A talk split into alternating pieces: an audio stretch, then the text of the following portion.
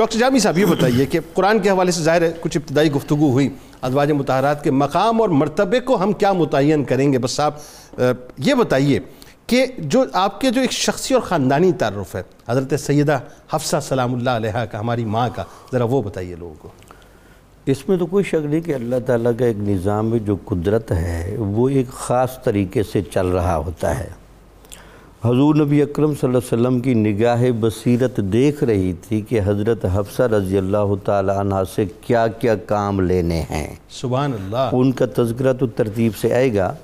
لیکن آپ کو اللہ تعالیٰ نے نسبتوں کے ایک بہت خوبصورت جھرمٹ میں کھڑا کیا ہے۔ اللہ اللہ کیا سین قبیلہ بنی ادی کو سفارت کاری میں اور غیر مسلموں کے ساتھ ڈیالاگ کرنے میں جو ایک اتھارٹی حاصل تھی اور تجربہ تھا وہ اس خاندان کے تمام افراد میں سرایت کیے ہوئے تھا۔ یعنی اہل عرب میں ممتاز تھے یہ ممتاز تھے اس حوالے سے۔ ٹھیک اسی لیے حضرت عمر رضی اللہ تعالی عنہ کے بارے میں یہ جو جملے ہے اشداء الکفار ہاں ہاں۔ کہ وہ کافروں کے بارے میں سخت اس لیے بھی تھے کہ کافروں کی وہ رگو کو جانتے تھے کہ کہاں کہاں ضرب کاری لگانی ہے۔ واہ واہ۔ تو پھر آپ کو ایک تو وہ بنی ادی کے خاندان سے ہونے کی وجہ سے پھر حضرت عمر رضی اللہ تعالیٰ عنہ کے بارے میں جو آپ نے لفظ بولا مراد رسول۔ اللہ۔ یعنی اس کو گہرائی سے جانیں کہ حضور نبی اکرم صلی اللہ علیہ وسلم جس بندے کے بارے میں یہ جملہ فرمائیں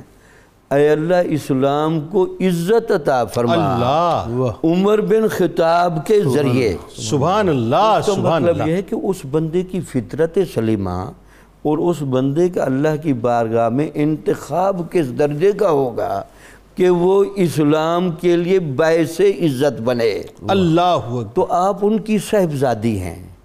اس لیے آپ کے بارے میں مشہور تھا کہ آپ اپنے بھائی عبداللہ بن عمر کو سمجھاتی رہتی تھیں۔ کہ ہمیشہ حق پر ڈٹ کے رہنا خلوت گزین نہ ہونا۔ تو یہ چیزیں آپ کو ملی۔ اس کے بعد پھر آپ جب ایمان لانے کی طرف آئیں۔ سر اس سے پہلے آئیے نا جو آپ کی آپ کی والدہ حضرت آپ والدہ زینب. اللہ تعالیٰ آپ کے مامو حضرت آپ عثمان کے بن- عثمان جی، بن جی، وہ کی وہ۔ بہن ہے یہ ان کو نسبت حاصل تھی۔ اللہ تو اپنے اور وہ رہتی دنیا تک قائم رہے؟ وہ رہتی دنیا تک۔ ایسا ہی ٹھیک۔ پھر ان کی والدہ خود صحابیہ تھی۔ شوہر ان کے صحابی تھے۔ تو اسی سارے جو ایمان کے قبولیت کی تمام تر چیزیں تھی وہ ساری اس خاندان کو شروع سے وابستہ تھی ہاں اور پھر ان کے والد صاحب کا جس انداز سے ایمان لانا ہے اور قرآن مجید کے الفاظوں سے متاثر ہونا ہے۔ اور حضور نبی اکرم صلی اللہ علیہ وسلم نے جب آپ کو آتے ہوئے دیکھا اور صرف اتنا پوچھا کہ اے عمر کیسے آنا ہوا تو لوگ تو ظاہری حالات کو دیکھ کر ڈر رہے تھے کہ عمر جلال کی حالت میں آ رہے ہیں۔ لیکن حضور کا اتنا پوچھنا تھا تو وہ قرآن کی تاثیر بھی چل رہی تھی۔ دعائے نبوی بھی چل رہی تھی اور آپ کی نگاہیں نے لگتا یہ ہے وایو ذکیہم کا عمل کر کے حضرت عمر کی وہ ساری میل کچائے نکال دی۔ اللہ اکبر اور وہ حالت ایمان میں آ گئے۔ تو پھر آپ کی والدہ بھی ایمان لیں ہم آپ خود ایمان لیں تو پھر اس خاندان کی ایک اور بڑی خوبی دیکھیں حضرت عمر رضی اللہ تعالی عنہ کے چچا حضرت زید وہ راہبوں کے پاس رہتے تھے اور دین حق کی تلاش کے لیے بڑے چکڑنا رہتے تھے۔ اور یہ اس خاندان میں یہ ایک فطرت سلیمہ حق گوئی اور تلاش حق کا بھی ایک گہرا جذبہ کار فرما تھا۔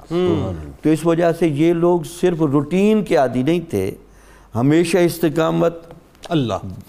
السابقون الاولون تو تھے۔ یعنی السابقون فی الخیرات کی بھی کیفیت بڑی تھی۔ اللہ جہاں نیکی کا کام کرنے کا موقع ملنا بڑھ کے اس کو تھامنے کی کوشش کرنا۔ سبحان اللہ سبحان اللہ۔